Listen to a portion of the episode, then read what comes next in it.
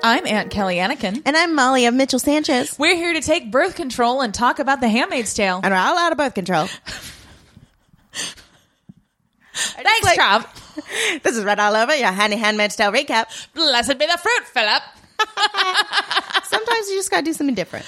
Oh my gosh. Well, this was quite an episode. Sure was. It's called Postpartum, and I think the depressed... Oh, yeah. Was a parenthetical. Yeah. And then they were like, that's too obvious. It's too much. Well, it's interesting. We get the answer to two things we've been waiting for in this penultimate episode of the season. And it just feels like a lot. Yeah. So this is season 2, episode 12. Do we have any housekeeping? I think our house is pretty clean. Just going to do like 3 random shout outs. All right, cool. Show the kids we love them. You know, I don't think our love should be conditional. Yeah, it's not. Shout out to Kayleen Griffin, Rosemary Sinovic. Choose wisely. Amberly Brooks, Casey Sharp, and Tara Schaefer for no reason other than you commented on our Facebook page. Thanks so much. Well, avia. All right. So let's get into this then, shall we? So we wait, real quick. Let's just shout out our own stuff. You can find us on Twitter. Oh, yeah. I'm at Kelly Anakin. I'm at Serious Molly. We're www.facebook.com/Red All Over. Or we're www.venmo.com/Red All Over if you want to donate to us. If you don't want to donate to our Venmo, you can donate to a women's charity and do it in our name. Oh, let us know and we'll shout you out. Fun fact, I went to a Kesha concert the other day. Oh my God. How did I not know there was a Kesha concert? Yeah, it was, it was a combo Kesha and Macklemore concert. Oh, the Macklemore would have blinded me to the Kesha. He's amazing. This is my 3rd time seeing him. Anyway, but Kesha donated a huge, and Macklemore too, I guess, donated a huge portion of her concert take to Rain. Yeah, I bet she did. For that particular show. And I don't know if she's doing it for the rest of the tour, but shout out to Kesha. I love you, Kesha. Great. Okay. Housekeeping over. Let's get into it. We open on this cute little Winston Churchill baby. Okay. Real quick on the previously on. We got Fred saying to Serena what he had said to her in the Mackenzie house of... Maybe they'll hang us on the wall together. And I was like, oh, are they like foreshadowing something? At least for this episode, no. The answer is no. They were not foreshadowing. Well, they were, but it wasn't Fred and Serena. Right. But here's my question. Do other cities have the wall? You know what I mean? Because like, it was like, oh, the wall. Like, just is that a Gilead like civic planning thing where like every Gileadian city has to have a wall? I'm sure, but like, or is it in some places like it's a fence or a cliff? It's like just not very climactic to keep throwing people off the cliff. Like we're just gonna hang them. Like it's too much work to get the bodies back. That is a good question, but I would assume that yes. I really like that one song that's about like. It's a little bit about the place where Offred keeps hiding, and it's a little bit about the place where the Waterfords will end up if they do bad, and it's to the windows, to the wall, to the wall. Anyway, podcast over. I'm leaving. So are most of our negative iTunes reviewers. Ah, hooray. Every one of them hates our singing, and to those I say... Yeah, just don't, if you have a negative review, just don't review it. Yeah. You know, we're women. We already can't get 5 stars. Truly. 5 stars are for cishet males. It opens on this beautiful scene of Serena Joy washing baby Nichole. Ew. I am not a fan of the name Nichole. I like it fine. I've known a bunch of great Nicholes in my life. So, but it's very idyllic. It's golden and she's washing this little baby. And an image of this leaked weeks prior. Oh, really? And there was a lot of discussion of like, is it a dead baby?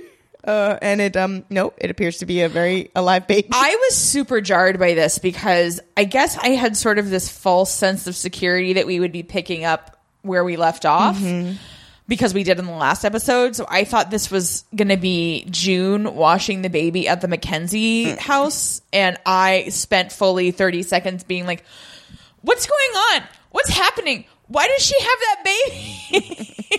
Now, I think another interpretation of this you know, if you were just trying to gut check yourself, could be like, is she dreaming about this? And then she's still looking for Alfred. What's going on? What's going on? Yeah, I thought maybe that was happening, but surprise, no, this is reality. Yeah, but it's kind of a beautiful scene because we see Yvonne's beautiful face and smiling, and it is kind of like a little nice aside to be like, oh, Yvonne, that is you soon. Yeah, she's going to have her baby.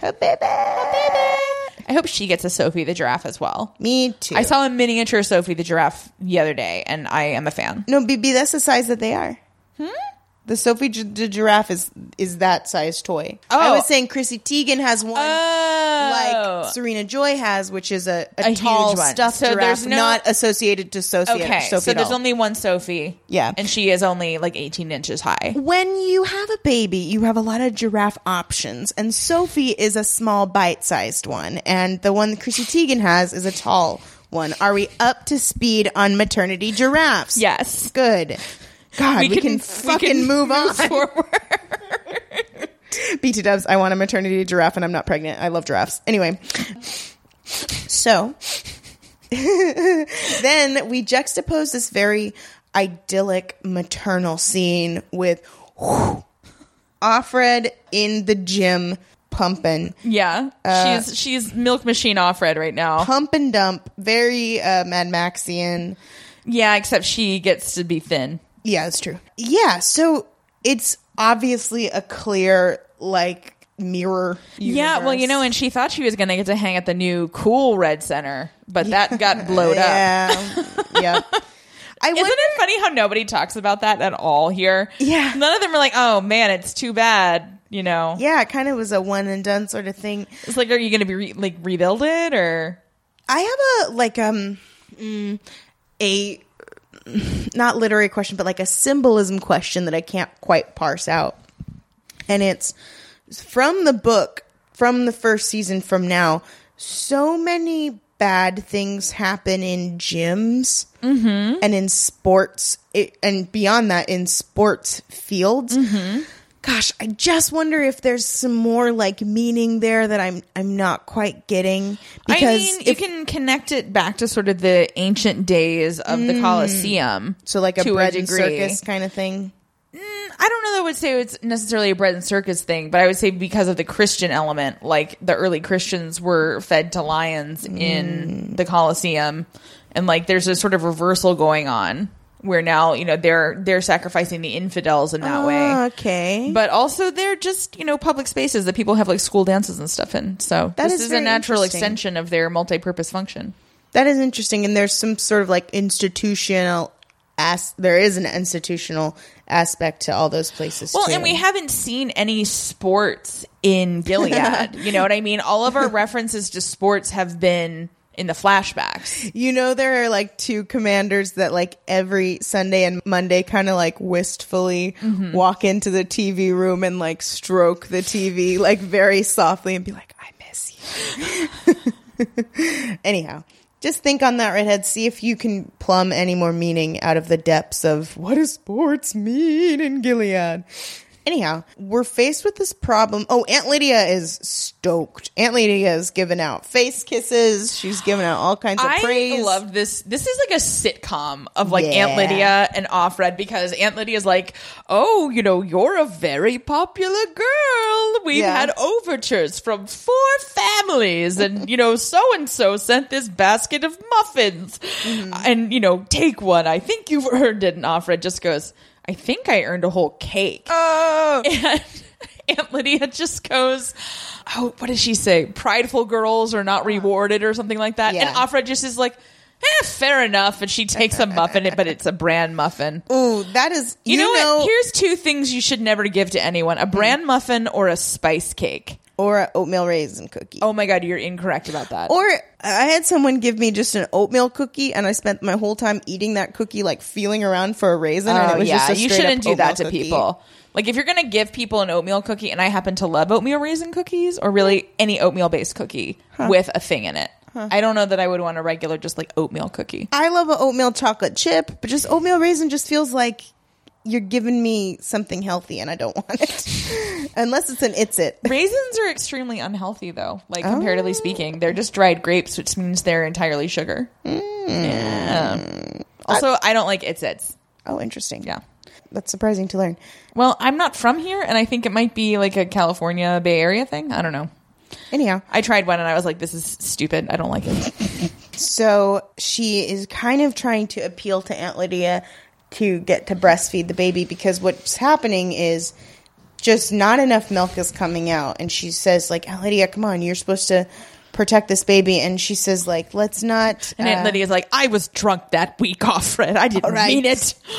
I had one too many fermented raisins, and all bets were off. But she says something that I like, is that perfect be the enemy. She says, don't let the perfect be the enemy of the good. Thank you. That's a very common phrase. I could not read my writing, which is just another way that perfect is the enemy of good.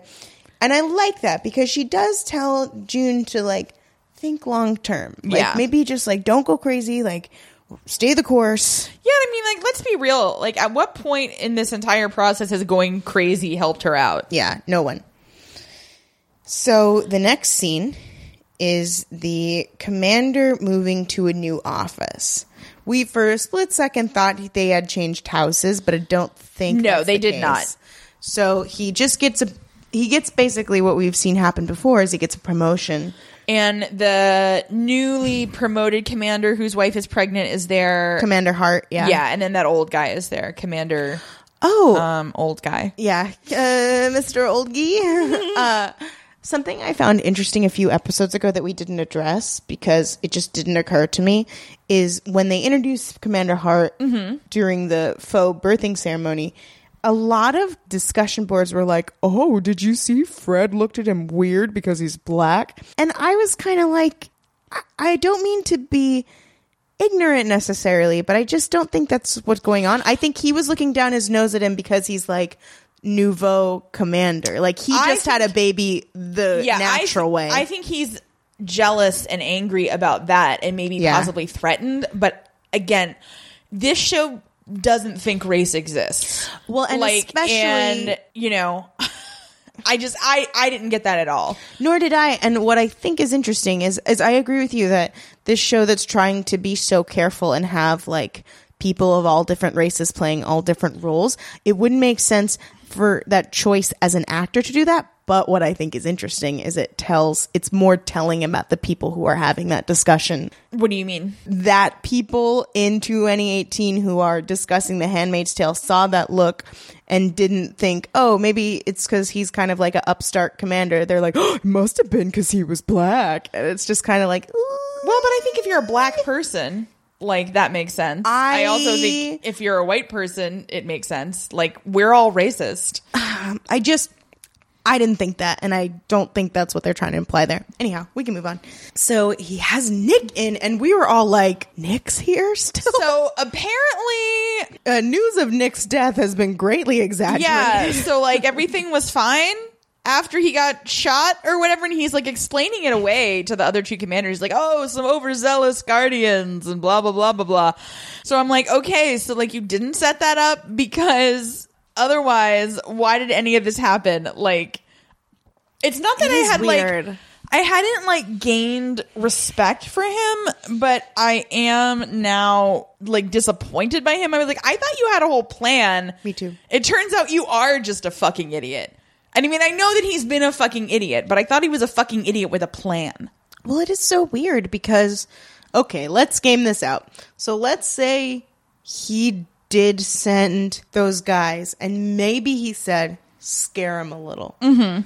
But it seems to me that if he said to Guardians, hey, my handmaid and my driver are here, scare him a little. The missing piece for me is if he sent those guys, I feel like they would have been also had instructions to go inside and get Offred. Right? So that doesn't make sense. So what I think genuinely maybe it was Guardians being like, hey, what is this driver doing here by himself? But even that is weird. It is very convoluted. I really wonder what thought went into it. So I'm probably confused. Just narrative economy. So true. I also want to share a fun fact I learned on the official Handmaid's Tale Instagram. Yeah.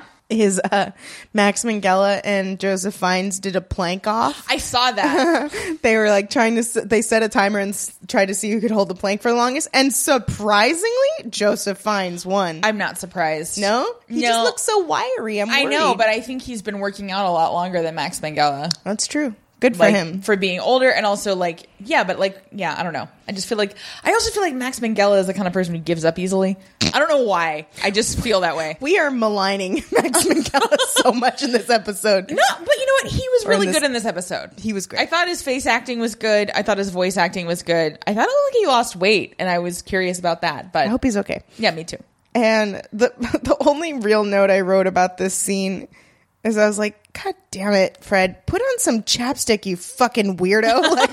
His lips look so chapped and gross every time I see him. It's a character choice. It's very weird. I'm disgusting. The next scene is Serena Joy with Eden, and Eden is holding baby Nichole. And, you know, Serena's opening her chest of knitted her baby. Hope chest. Yeah, clothes. Did you ever have a hope chest? No. Okay. I have never had hope.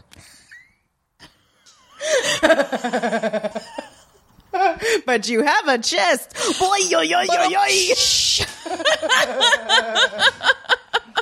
Oh my gosh, that is very silly. Unfortunately.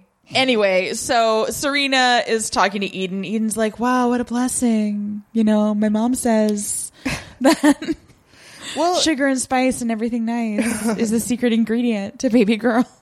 Well, she does say that her mom let her help with her baby sister, which will become relevant later. Yeah, but also Serena says that her parents are very lucky because they had two children, which obviously we know is unusual. Oh, I didn't clock that. Good ears. Well, we know that handmaids are only allowed to produce one child per commander household. Presumably, people who are regular married to each other, you know, they can have as many babies as they can pop out. Yeah, right. And she's serving Brigitte Von Trapp realness with this outfit. Oh my God. She is definitely going down to the Gilead Rec Center. For sure. To try out.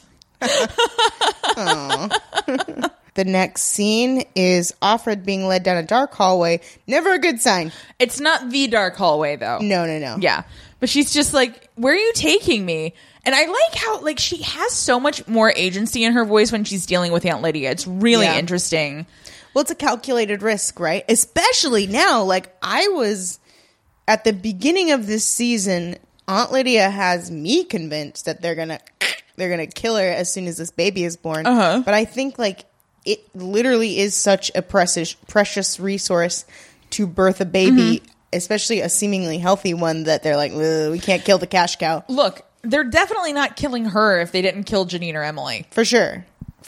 I know, Jesus. So she goes in and it's... Both her boyfriends! Both your boyfriends are in a church. What do? You're in a lurch. It's a song I wrote. So, very scary.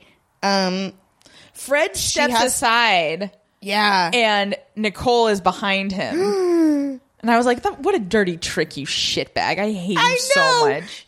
It's like, oh, hi, we just missed you. And, oh, what's this? Oh, look, it's the baby. Genuinely, that appeals to Fred's sense of chivalrous theatrics. Oh, my God. That fucker never met a quote-unquote surprise that he didn't love. He loves a surprise. Never forget, surprises ruin relationships, people.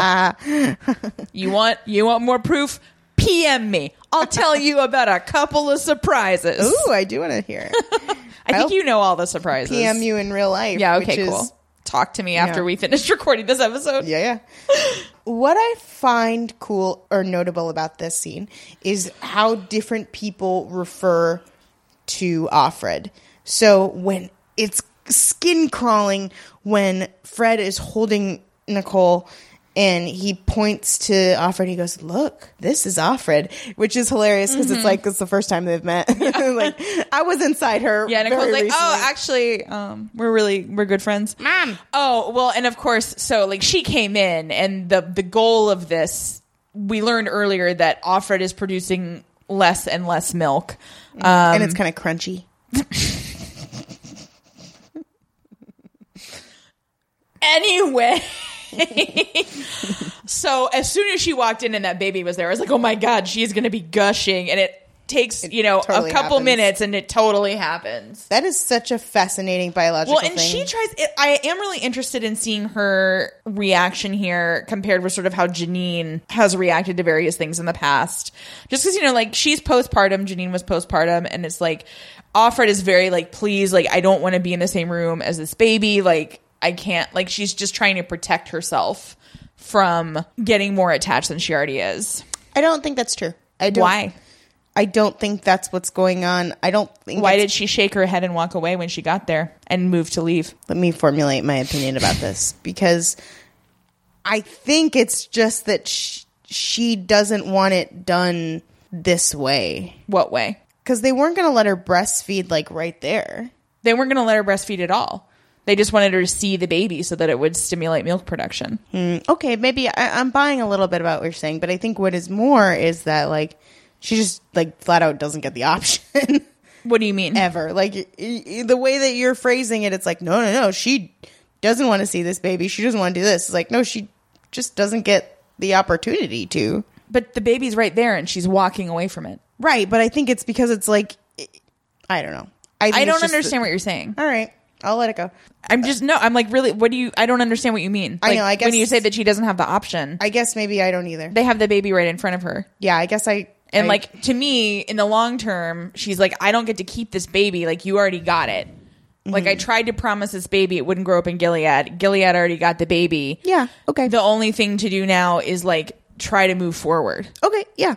The second part of the point that I was making a few points ago is he calls her Offred, and Aunt Lydia says it's good for the baby to be close to the source. Yeah. No relation to the Source Awards. Yeah.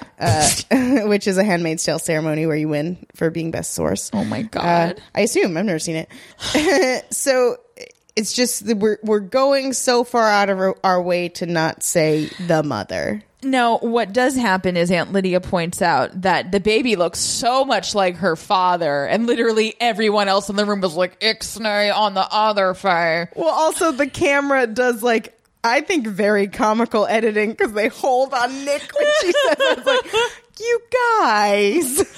So they have this whole breast milk negotiation where basically Aunt Lydia is trying to appeal to Commander Waterford's sense of something, that having Offred in the house would be more convenient for pumping.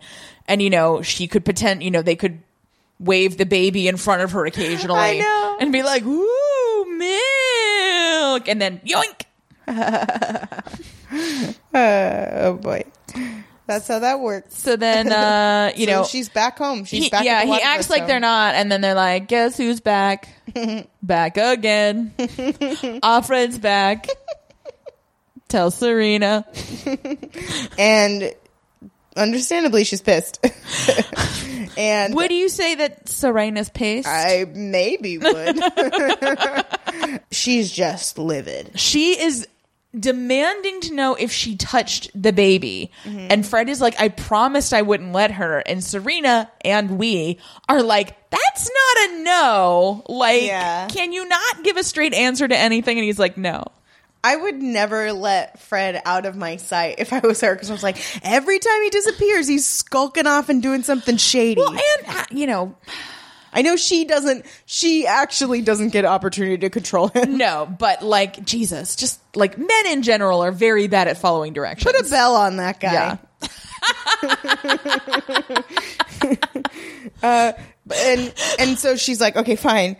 Well, she can't see her then. And he goes, mother knows best.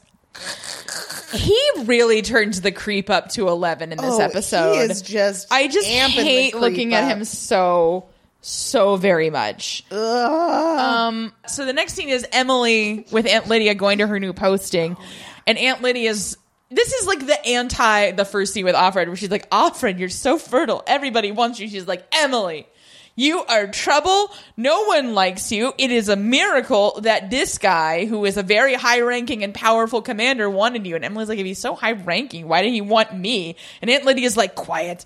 Yeah. So Amartha opens the door, and we were freaking out because... We were fully freaking out. We have several...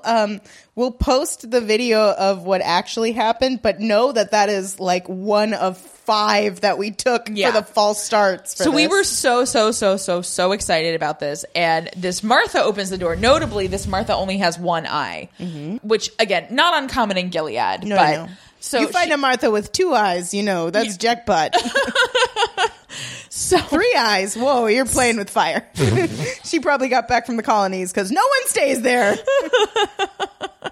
It's like I'm just seeing like the advertising campaigns on like the U.S. Open that are like, visit the colonies. It's like women with like no hands, like waving with little stumps. Oh my God. Jeez. So they get inside and the Martha trips. I think because she has one eye. So I think this is a recent eye gouging. So she's got a... Yeah, she hasn't gotten her depth perception down yet. So they go inside, and then Commander Lawrence comes down, and it is Whitford!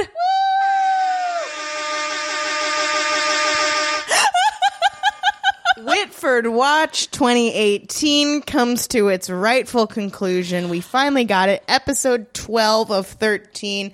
Whoo! Whoo! Oh, it is quite the afterbirth to a stretchful season. So he comes down and Aunt Lydia's like, okay, well, this is your new handmaid. Then he goes and opens the door and is like, yeah, bye. Oh, he does an amazing thing because she says, blessed day. And I think, did he just say like, yeah. He says super. Super. So we've had just great responses to the rote Gilead responses. And I think that is to connote that like Gilead's been going on for a bit and you can't just like, you can't follow a script forever. Well, and we heard that in the scene, the breast milk negotiation, because when Offred came in, Fred goes, well, hello. And I'm like, I think you mean, well, blessed day. I think you're right. And it's just like, humans can only follow script for so long. It's like in Who Framed Roger Rabbit when they're playing Shave and a Haircut and he can't hold it in. He's like, I gotta sing. So I also thought of that. It's funny you should bring that up because I thought of that in the later scene where she's like, we could play Scrabble. And I kept thinking, patty cake. Yeah. Patty cake. Well, you are my soul sister. My favorite line from that movie, I always think of all the time because I live where there's a lot of liquor stores. But when Roger Rabbit is like, I asked the butcher, the baker, the candlestick maker, they didn't know. But the liquor store guy, he knew. Okay, funny. Speaking of liquor store guys. Oh, wait. I just want to show off my art eye because I genuinely could not identify any other of the paintings in here. But I believe I spot a Basquiat. There is a Basquiat in there. There was a crown. I only know that because of some very persuasive Urban Outfitters T-shirts. So I'm not that cool, but I did notice that. I recognized it from an actual art museum. So anyway. Please continue to donate to the Venmo so that I can go to an art museum. Yeah, for God's sake. Or afford an Urban Outfitters T-shirt, to be honest. Them's expensive. So he opens the door and is like, bye, Aunt Lydia. And this is after he said that his wife will not be coming down because she's not feeling well. And I'm like, I got as soon as they got here, a very strong Teddy Perkins episode of Atlanta vibe here. If you've seen it, you know what I'm talking about. If you haven't seen it, watch Atlanta. What are you doing with your life? I was getting like a very like Bluebeard, like sort of feel. Yeah, there's something. It reminded me of Frick. I don't remember the name of the person in Alias Grace that she goes to live with. Oh, Mr. Kinnear. I got a strong Mr. Kinnear vibe from him. I did too, because I was like, well, because I started putting a couple things together. I'm like, okay, so the Martha is missing an eye. We know that Emily is missing a clit. Like, is he just collecting, like... the people who've been punished or and if he has enough in his house, soon he'll have a whole woman. Oh man, that reminds me of this movie called May about a woman who makes a friend out of people that she's killed. Anyway, that's a scary movie. Hey, making friends is important no matter how you do it. Yeah, so what's his it's like this whole spoken like a true Cancer. It's my season, baby. It's not as exciting as Scorpio season. Of course, a Scorpio would say that. Everyone would say that. Narcissist. Yeah, I will love you anyway. Cancer season is just full of like fun and self-actualization. Who wants that? And stone fruits that are perfect. We got to move on. So I spend the whole episode wondering what his deal is, but the first thing I wrote about Commander Lawrence is, yes, Artie Commander, yes. And I didn't know how to read how he talked to the Martha. Did you view my God, because... Go ahead. God, this is so funny.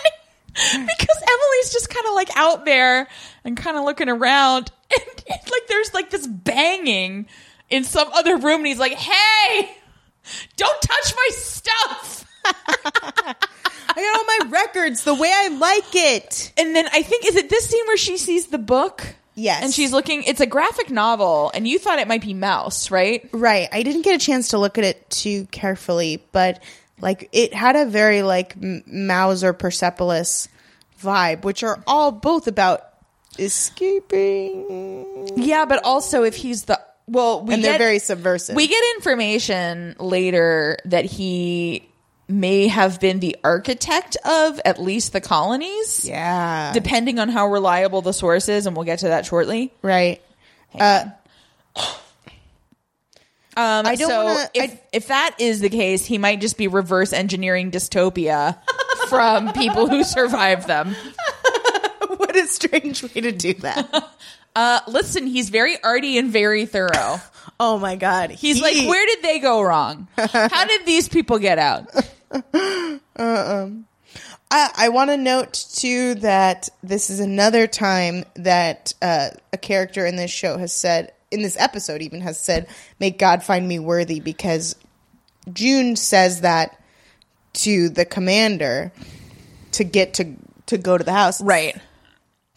Uh-huh. And Emily says this as like sort of a rote response. Yeah, and like she's getting all her lines right and hitting all her marks, and he's just like all scattered all over the place. But he sees her looking at this book and he's like, hey. She's like, oh shit, like, you know, you caught me. But he's like, oh, do you know what the penalty is for reading? And she's like, you lose a finger. And he's like, yeah, it used to be a whole hand. And then he just like skateboards away. It's like very weird. We have no clue what this dude's deal is, and it never becomes any clearer in this episode. Yeah, I had an idea for an app once where you just hover your phone over something, and the app is called "What's Their Deal?" and it tells you that person's what the deal is. Okay, what the deal is. I wish I had that app for Bradley Whitford in this episode.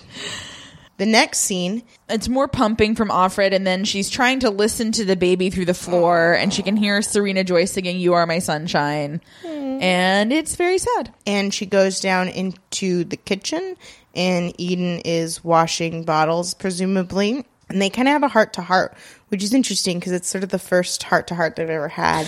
No, truly. They had the heart-to-heart. Well, yeah, this is the first one June's really participating in, because there was the one before where Eden was like, "What if Nick's a gender traitor?" And Alfred was like, Jesus Christ. But in this one, she's trying to be like compassionate and helpful, but it goes horribly wrong. I know. I mean, like, June has to know that that's bad advice. I don't know.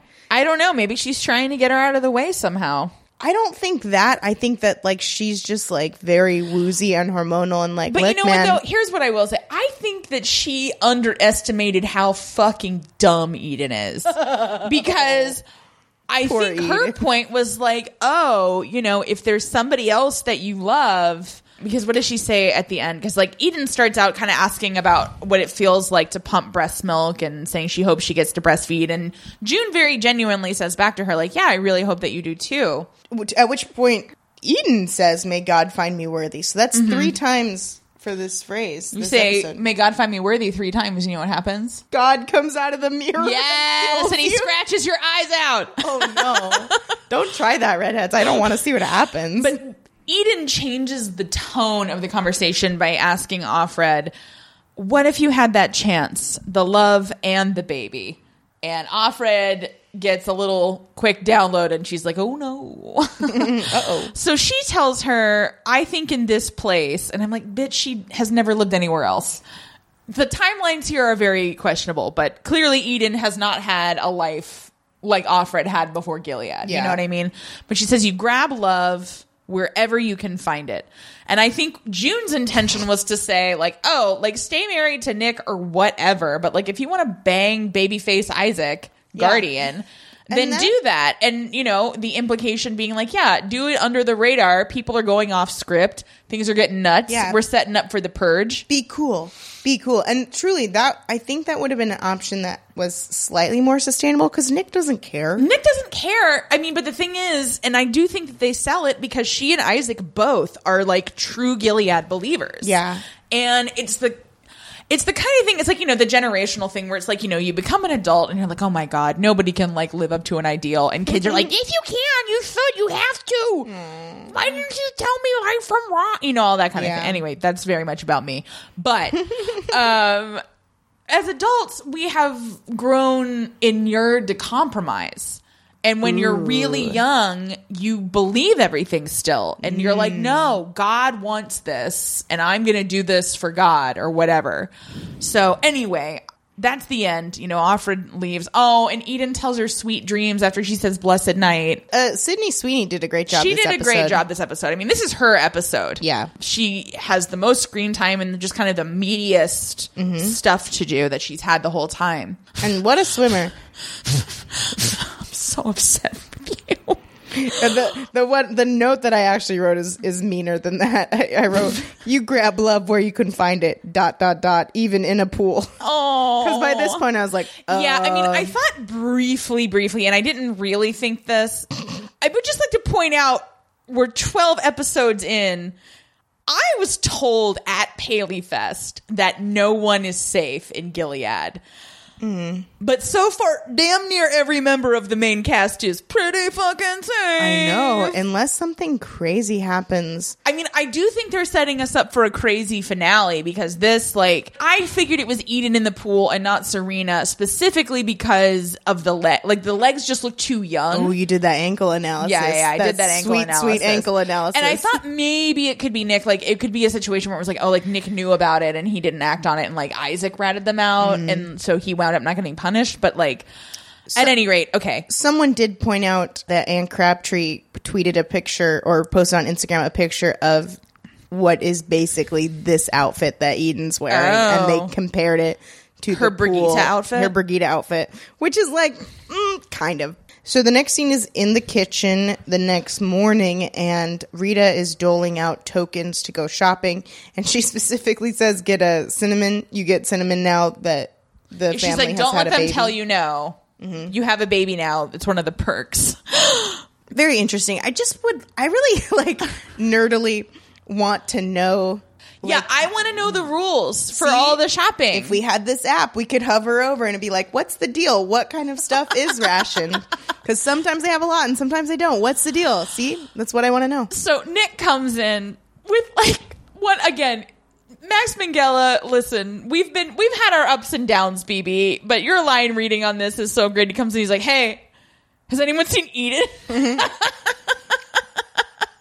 Crazy. Oh, man. And Rita's just like, what? Now I have to keep track of your wife? See, I can't even appreciate Max Minghella's line reading because Bruegel is just so sassy molassy that nobody else exists in this scene for me. So Afra decides to throw Nick a bone. She's like, hey, I saw her last night. Maybe she went to the mall. I hear there's a sale at Old Navy. And they laugh. Girl, if that was not a nod to Shannon, I do not know what is. I'm not going to believe a nod to Shannon until they say Chili's. I would die if we ever were on the phone with another writer and they're like, hey, I don't know if you noticed, I put the name Shannon in the episode. Or if they, like, not even if they did anything actionable with it, but if we got on the phone with them, they're like, It is my birthday week. I would pee my pants. That's like why I always pee before an interview. I can make more. That was very funny. So, and then this is where I noticed that he looked thinner to me, and he might just be very thin, and he's always like wearing a jacket, but he's in like full Green Day, like short sleeve, skinny tie here. He very much is, and I wonder if we're trying to unpack what actually transpired when he gets picked up from the Lawrence house is it maybe he was in like some kind of holding cell and they're like, hey, Commander Waterford, we got your dude here, And they, like, tortured him or something first. I don't know. Well, they did shoot him in the leg, I think. They fucking shot him in the leg. I don't know. He's fine. Well, and his, you know, his baby mama gave birth and he hasn't been allowed to hold a baby. Because that's what's so heartbreaking in this scene is that they, again, though, I'm like, oh, my God.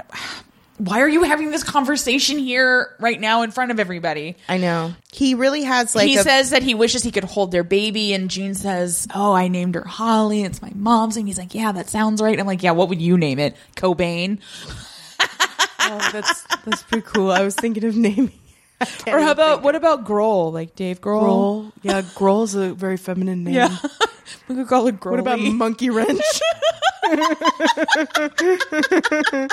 The thing I liked about this is it reminded me of very much like of Mice and Men, like Tell Me About the Rabbits kind of thing. Oh, it's like, Jesus Christ. Tell me about Maui. Oh, Nick. Yeah, because they were talking about like, oh, we could, well, because he's like, I wish we could run away and be like a real family. And this is where I'm like, stop talking. You know, I hate it when you start trying to get into logistics, Nick. But then it's cute because he's talking about, oh, she'd play in the sand. And June is like, she'd eat the sand. He's like, what? She's like, all babies do it. And I'm like, I loved that. Because we forget, like, Nick is, I think he's supposed to be younger than Offred. And Nick certainly has never had a kid before. Nick maybe hasn't even had a girlfriend before. Minus Pesto Martha at Jezebel's. But, like, it's very... It's just very it is very sweet that like there is stuff that she knows that he doesn't know, and was just a very cute little micro moment. They're way too close. It makes me so nervous. And then was it Commander Waterford who came in? Yeah, it's Fred. Mm-hmm. He comes in and he's like, Babyface Isaac Guardian never showed up and Eden's gone too, and everybody's like, Oh no. That was the moment I was like, oh, see, I knew as soon as he was like, he didn't know where Eden was. I was like, shit, this bitch done run away. Wow. Yeah. Then the Commander and Offred have a conversation, and this was a delicious moment because he goes, I don't get it. Why would a girl risk so much to leave? And Offred makes like prolonged eye contact with him, and he's like, I don't know. So funny. But then he comes right back at her. Yeah, because he's like, where were you hiding in that house? And she's like, the attic. He's like, oh, you didn't want to come back with me? Like, why didn't you? To avoid coming home. Oh, wait a minute. I'm sorry. You know what we skipped? We skipped the scene where... Oh, no! Rita goes... This is where we found out that Isaac was gone. Rita went up to... Commander Waterford came in at some point, but Rita went upstairs to Serena Joy and was like, oh, babyface Isaac Guardian is gone. That's right. And... Nichole / Holly. Do we like Nichole? Do we like Hickole? Please, Hickole. So Hickole is crying, and Rita's like, do you want a bottle? And Serena's like, no, she just had one. So then like Rita leaves, and then Serena, like, this gets real ominous. And I'm like, what the fuck? Is she going to like smother this baby? Like, what the shit? She closes the door and has like put the baby in like a Moses basket. Then she takes the Moses basket over, and we see her... Between those two shots, she has changed into a like boudoir robe. Yeah. And then she takes the baby and whips out a boob and tries to get some creepy ass into the forest realness going on where, you know, there is a phenomenon where if a baby cries enough and like your boobs are rounded enough, you will lactate. But I'm like, this is like... And I think like you could put the baby to your breast. I don't know. I would have to do research about this. I don't think you can suck colostrum from a stone. No. Thank you. Thank you. Oh my fucking God. Thank you so much. Thank you. I'd like to be nominated for a Source Award. Thank you. Thank you so much. Thank you. I am a doctor now. Thank you. I know what colostrum is. Thank you. Thank you so much. Yeah. So and there's this moment where the baby latches on, and there's like a half second where like it's like Serena Joy's like, yes, it's working, and then the baby is like, wait a minute. I have never seen a human being look more betrayed than that baby actor spitting out that prop boob. It did that little like baby snarl. Oh God, it was very funny and very perfect. And for your Emmy consideration, that baby. for that one scene. Breastfeed fail. Hulu is just going all in and like hyping everyone for Emmy consideration. They're like, oh, you like Game of Thrones, huh? Well, we got a creepy breastfeeding scene too. Listen to me. You're not a prestige drama worth its salt unless you have a weird ass breastfeeding scene. I'm looking at you, Westworld. Ew, did they have one? No. Oh, okay. Not yet. The finale's tonight. We'll see.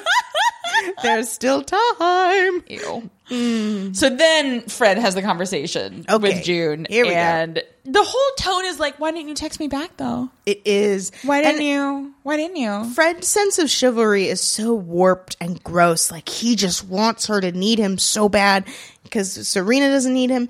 He just wants someone to need him. And would you say he wants her to want him? Yes. Okay, great. Absolutely. I would say that. And he just has this gross feeling, and I don't like it. It's icky.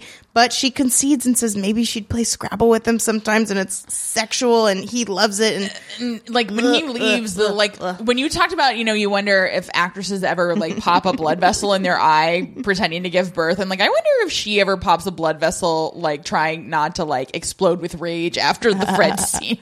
The thing that I think. I keep hearing is that like he's like the loveliest person on set in real life. So I'm sure like she doesn't feel badly.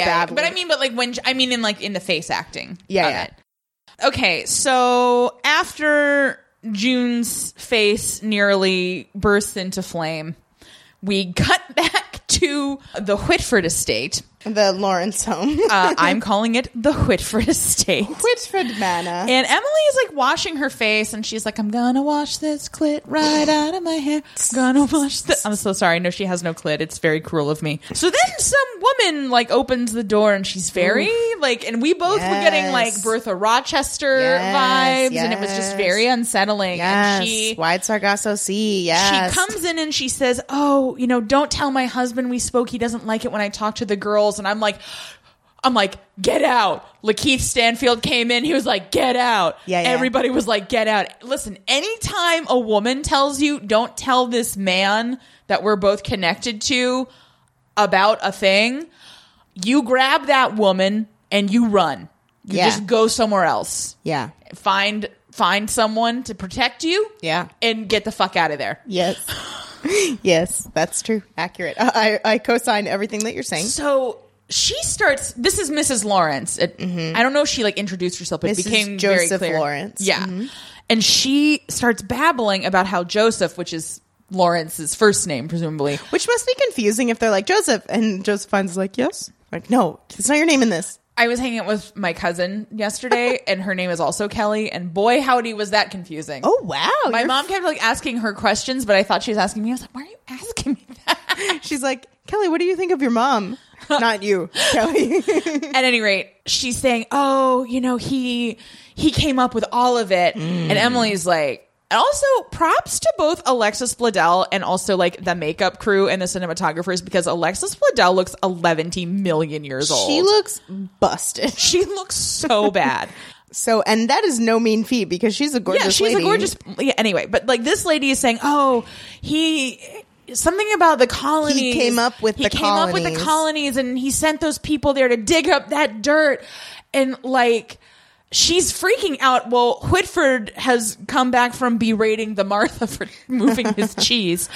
And he's like, oh, you know, I'm sorry. And he like packs her off and like sends her like into a room and is like, settle down, get some rest. And he's just saying in stuff such to her that I can't hear. No, in such like a gaslighty, bluebeardy, creepy way. It's very bad. I don't like this at all. And then he, like, tells Emily, like, come with me, takes her down to the dining room, pours this fancy beer. You know, it's, like, one of these, like, very fancy, probably imported beers. And there's two very different glasses. Did you ascribe any significance to that? Yes, I'm looking it up right now. One is a Pilsner glass. Yeah, and then the other one... Is, like, just a... It's like a tulip cup. Yeah, but it's like that I would imagine is much more for like a light like Belgian beer or like a sour. No, traditionally this tall glass, this Pilsner glass is for like lighter kind of beers. But I mean if you go to like a Belgian brewery or a bar that has specifically glasses. Yeah, but like something that has specifically like sour beers, cuz a Pilsner is not a sour beer. A Pilsner is a pretty even well, people who are listening might not know this. I thought you were beersplaining me. No, I'm not beersplaining you. I'm beersplaining other people. Anyway, I'm still... Yeah, it's like, more of like a Belgian beer cup. So anyway, we both, I think, are still feeling irrationally charitable toward Whitford. We are. Because A, he's Whitford.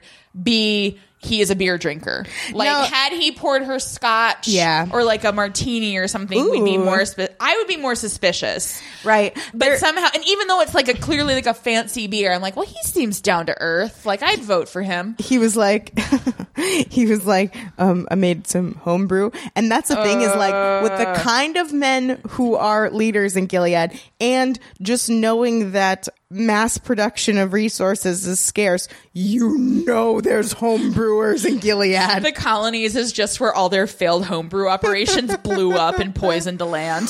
This is a really cool IPA I've been experimenting with. You could try it. Like, imagine the fucking pretentious, like, homebrew parties that all of those guys have. I'm so angry. So he pours the beer and says... We value privacy in this house. And Emily has very much got her poker/game face on. Yeah. But it's also like a very manipulative, fun dad move to be like... Oh, I'm going to let you. She's crazy. Let me be... I don't mind if you drink. Just drink in the house. Yeah. So it's like that slippery slope of the permissible bad, but you never know how much of it you're allowed to take advantage of. And she doesn't take a drink for a long time because he then starts interrogating her. And again, he's got this... There's this sort of carefree insouciance about him, but everything he's asking her about and everything he says is unbelievably cruel. Yeah. To me. That was how I read it. Well, that's why it reminds me of Mr. Kinnear from Alias Grace in that it seems like he is sort of this benevolent monster. Master. Yeah. Really. Monster, master. I mean, what's the difference? Hey, comrade. But he is asking her all these questions about like, oh, you know, when he says that his wife, things didn't turn out the way she expected. She was an art professor, which explains the artwork. Uh-huh. So presumably that was a shared interest that they had. Or if he was like, sorry, forgive her. She used to work at Urban Outfitters. They let her keep the posters. I have a Pink Floyd one. He's so permissive. I feel like Shannon has done a tour of duty in this house. Maybe. I think he's got a scary deal going on that I don't think... Yeah, we don't know what's going on with him and we're terrified. It's just like we said it would be. We're like, oh no! Yeah. Oh yes, now that he's here. But he is asking her what she taught and she says cellular biology. And then he says, oh, I don't remember having any teachers like you. I bet the boys were hot for teacher. Hey, motion, can we retire the phrase hot for teacher forever? Sure. Even as a joke. Motion approved. Great. Fantastic. Never say that again, anyone ever. And, you know, he then says, you know, the boys must have been hot for teacher. And he's like, oh, you know, girls in your case. And it's like, you're not cool, dude. Everybody knows she's gay. Well, what is fascinating about that is that he clearly had some kind of dossier. Oh, yeah. So he knows all about her. He knows about Clea Duvall and Oliver. He knows about the Martha that she had the affair with. Mm-hmm. And he knows where she's from. He knows what she taught. He knows all this kind of stuff. And I don't get the impression generally that when you get a new handmaid, they come with like a dossier. So I think this is like you're high up enough. Well, the whole point of Gilead is that it's supposed to run like clockwork. Mm-hmm. And part of that is suppressing and inviting all of your personal history. Mm-hmm. One thing I wonder, I'm like, is he going to like have like an exit interview on the colonies and be like, did I do a good job? Or that's what he's looking for. What would make them more unbearable? In your mind, was it torturous enough? Good feedback. Good feedback. I can roll with that. Thank you so much. Thank you. And so, and we don't get any real. We're not given any answers here. I think it's telling when she takes a drink. It is telling when she takes a drink. Because he combats her with her past. Like, she had an affair with Martha.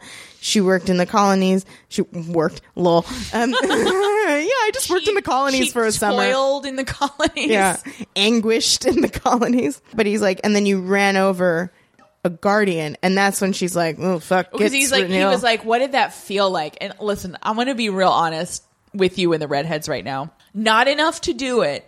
But I'm real curious what it's like to kill somebody. The door is unlocked, by the way. This is on tape. I know. But I'm curious from like a purely philosophical perspective is like, what is that like? Huh? Like, does it make you feel a way? I'm sure it does. It's been described in various things, but it's just like all the media points to it making you feel a way. I know, but I want to, but I don't. I don't know. Listen, if you want... No, don't. Delete your account. And then she just laughs. I'm unsafe. Meanwhile, I gotta go log into my dead journal real quick. Meanwhile, have I mentioned recently that I'm very dark and alternative? Oh my God. You know what? Sensation I'd like to experience. I like to put my hand into a whole jar of jelly beans and feel the jelly beans like around my hand. Have you never done that? Because I've done that. My mom said I wasn't allowed to, so I haven't done it, but I would like to feel that. And that's the experience I'm wanting to have. Well, happy cancer season. That sounds great for you. Like, I already did that. I did that as a child, so. Oh, boy. All right. I'd like to thank Hershey Park in Pennsylvania for helping that dream come true. Oh, I have been there. Yeah. Jesus. Let's move on. You son of a bitch. Oh, are you really upset? No, I'm just trying to gracefully maneuver us to the next subject from you saying you want to know what it feels like to kill a person. Well, then, yeah, let's just move on gracefully from that. That's not hard. Okay. All right, the next scene. Sonos is like, hey, we've been getting really weird impressions lately. Did you... Hang on, let me just put my son down for a nap. His name is Cobain. So June wakes up in her bed, and Rita runs in without knocking, which is unusual for Rita. Ah, yeah. And she says, they found Eden and Isaac and brought them back. Whew! Okay. The next scene is Nick giving her a locker room pep talk. One of those classic sports movie tropes where he's like, listen, you got to get out there and you got to lie about running away with your lover. And she goes, yeah, great. And he draws little circles and X's on a board. And he's like, here's him. Here's you. Lie about it. This X is you. You're going to run tight around here. And then they're like, clear eyes, full uterus, can't lose. Whee! So we do find out she's definitely not pregnant, although it's so dumb because, but I guess maybe he's asking that more like they would spare her if she was pregnant. Plead her belly in the pirate sense. Yeah. Yes. See? Good one. I think that I'm drama kid alternative, which is to say not that alternative because I'm like...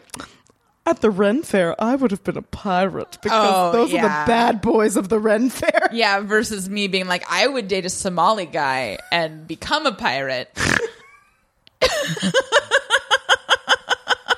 Oh my God, we're learning. Listen, so everybody, please don't worry. I'm very bourgeois, and I don't feel like inconveniencing myself with all the fallout of anything that I talk about. And if you give enough money to the Venmo, she can hunt people for sport. Oh my God, I would love to hunt people for sport. You are such a goof. Well, assuming it was like fully bonded and licensed by the state.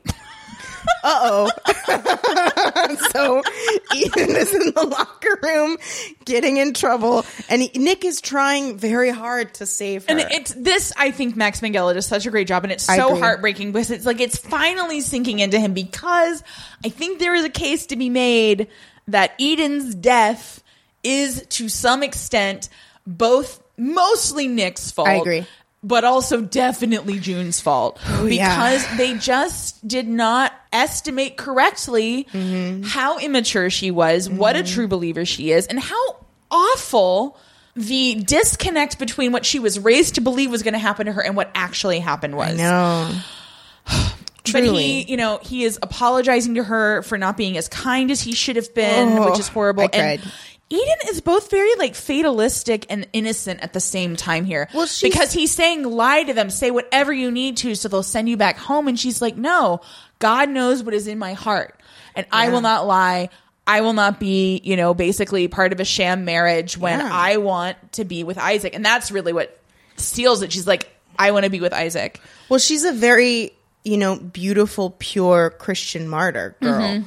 You know, this is very, or Catholic martyr or whatever. Like, it's very much like the woman who would not marry the Mongol. Mm-hmm. They broke her body on a spiked wheel. You know, like St. Catherine. You know, like all kinds of stuff like that. So there's precedent for this kind of person. This is just the modern interpretation of that. Yeah, and it's a really interesting situation, and she's quoting scripture, mm-hmm. and Nick is like, oh my God, you know I can't read. And... If she had like started quoting like My Chemical Romance lyrics at him, he'd be like, oh my God, why did you save this? Yeah. We could have been so happy. And I just think it's so weird. And I know that Gilead is predicated on misogyny. Yes. But like young folks gonna fuck, you know? And I don't even think that she and Isaac did. No. Like, they would have tried to get into a situation where they could get married. Like, I don't know where they thought they were going to go. Yeah, me neither. But I don't understand the point. Yeah. I mean, I don't know. It's just so frustrating to me because it's like, you know, there is absolutely a situation where it's like if Eden and Isaac had met, even if it was like sort of like a courting situation and it's like, let's just throw all these kids in a very chaste mixer situation. Yeah. And they met and fell in love that way. It's like, there's no harm in that. Like, I know that babies are this status symbol and they're trying to commandeer that resource for these powerful people. But it's just like, God. I know. That's what makes it so heartbreaking is that really neither she or Isaac did anything wrong. Yeah, and neither of them are like huge usurpers of the Gilead regime. No, and they don't want anything apart from to be able to get married, live together, love each other, and have babies if they can. Ugh, so sad. So, you know, what we knew was going to happen is happening, and everybody's in the gym. Well, everybody's pissed because they have to delay the swim meet. Yeah. And they ran out of nachos a half hour ago. It's so upsetting. I hate when that happens. There are a bunch of people in the stands. We've got the Waterfords and Offred. The Waterfords have brought Nichole. And I'm like, why would you bring a baby to an execution? You know, it's like that old phrase, don't bring a gun to a knife fight and don't bring a baby to a particular. And there was an Econo family there who I reasonably confident to say is Eden's mother and sister. Yeah. And I don't know if her dad was there or not, but... There was a very Amishy guy sitting behind them, and he was sitting with another woman. Okay, so who knows? That's her uncle. Or it's, I don't know. Oh, God. And, okay, so I do wonder, like, why are they doing this at the pool and not in, like, the Chesapeake Bay? Harder to control, maybe. Yeah, I mean, you can't get your kettlebells back as easily. The worst thing is when you drown someone in the Chesapeake Bay, sometimes you lose your kettlebells. And here, it's just like you have all your kettlebells in one place. You can just get that big pool scoop and just... I feel like they shouldn't be leaving all those kettlebells in the bottom of the pool, though, because they're going to rust. Well, so here's what happens after that is after they have the guardians go dive and get them, and it's they can charge them for a CrossFit class. Oh, yeah, okay. It's extra for Equinox, but it's like, you know, worth it. Yeah, okay, cool. That'll make sense. Beautiful arms when that happens. Great. Oh, yeah. Buff guardians are important to the success of Gilead. We are being glib. Because it was hard to watch. Arguably, buff guardians is what got everybody into this mess in the first place. Truly, truly, truly. So, gosh, but what a beautiful... I mean, it is obviously a very hard to watch scene, but I love elements of it so much. They've gotten them both up onto the diving platform, and they're kind of reading their sentence, and they're saying, you know, throw yourself on... Is it like Christians repent and beg God's mercy or something like that? Children of God. Repent and beg God's mercy, and they won't. Like, and it's not just Eden. Like, Isaac is like, nah, I'm ride or die, and you know, people forget that the second part of ride or die is death. Yeah, and Eden starts quoting Corinthians, which was read at her weird, creepy welcome to the Waterford household ceremony. So it's a great parallel, because that is such like a weird loveless marriage, and she didn't even get to speak. Barely during that, and so this is her and them like kind of doing their final like, and her mother union. And this is where I think we're very confident because her mother screams Eden from the stands. My favorite shot of this whole episode is when she starts quoting Bible and they shoot to June And June, like, is distraught but rolls her eyes. Yeah. It's like, come on. That would be, oh, it's just such an honest reaction in a horrifying place that I really enjoyed it. So they shove them and their kettlebells off of the platform. We get a very beautiful underwater sequence. Mm-hmm. And I thought we were going to see them kind of struggle more. Well, and I wonder if we're supposed to get that Eden struggled more, because the way that their bodies are, it looks as if it's like Isaac died first and is sinking down, and Eden in her final shot is reaching up. Yeah, she looks like a ballerina. She does. And it's gorgeous and horrifying. It is gorgeous and horrifying. But it seems like it was a quick death for both of them, which is a blessing. And... you know, and I mean, they were both resigned to it. So whatever struggle she had was, I think, just, you know, the body will, like, kick in to here and be like, no! Hey! They're like, hey, we're not Christian. Hey, Ray! We're your body! So the final scene of this show. Offred goes into the kitchen where Nick is moping. Oh, second to final scene. And she... I wrote, finally, someone in this show shows some discretion. Yeah, because she tries to hold his hand and he walks away. He's going to be moody patootie and be like, if you weren't my girlfriend, I could be nicer to my real girlfriend. Like, fuck off. So then Offred peeks in at Serena and Nichole. Yes. And she asks if Serena's okay. So we are seeing some echoes here of the episode where Serena was beaten by Fred and Offred, you know, kind of expressed some woman-to-woman compassion with her. Good eye. And... you know, Serena lets her come in, and Serena quotes some scripture here as well. She quotes Isaiah 49:25, which is, but this is what the Lord says. Yes, captives will be taken from warriors and plunder retrieved from the fierce.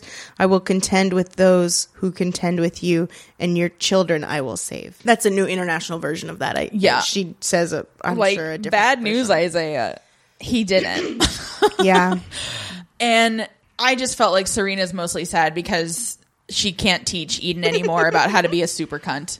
She's like, I have so many more lessons. Passive aggressive tactics to pass along to that poor girl. Oh, and I love the thing that Eden said on the platform when she was like, Mom, you lied to me. The rosemary wasn't a secret. Everybody knew about that. I know, baby, I'm sorry. Is that why you do this?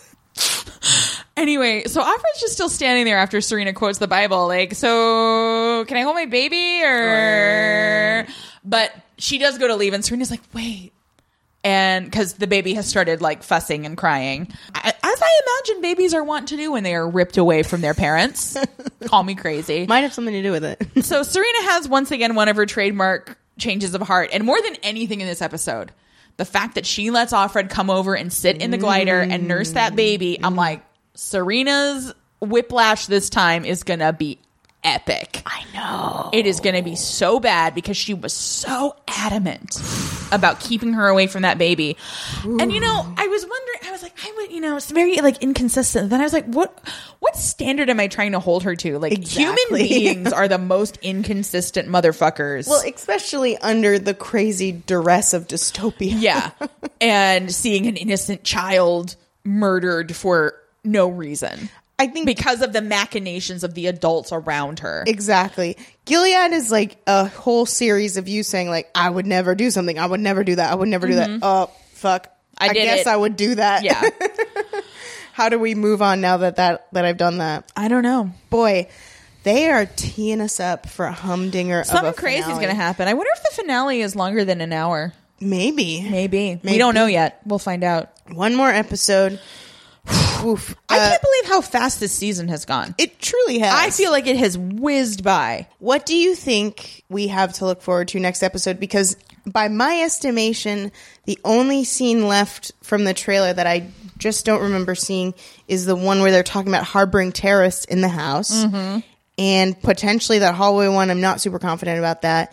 But yeah, we've seen the scenes for the most part that we've been promised. And I think we're going to get... some inkling of what Whitford's deal is. I hope. Either he's still like a Gilead true believer, or he's like done all this work and now he's regretting it, and he's like bringing kind of like known subversives into his house.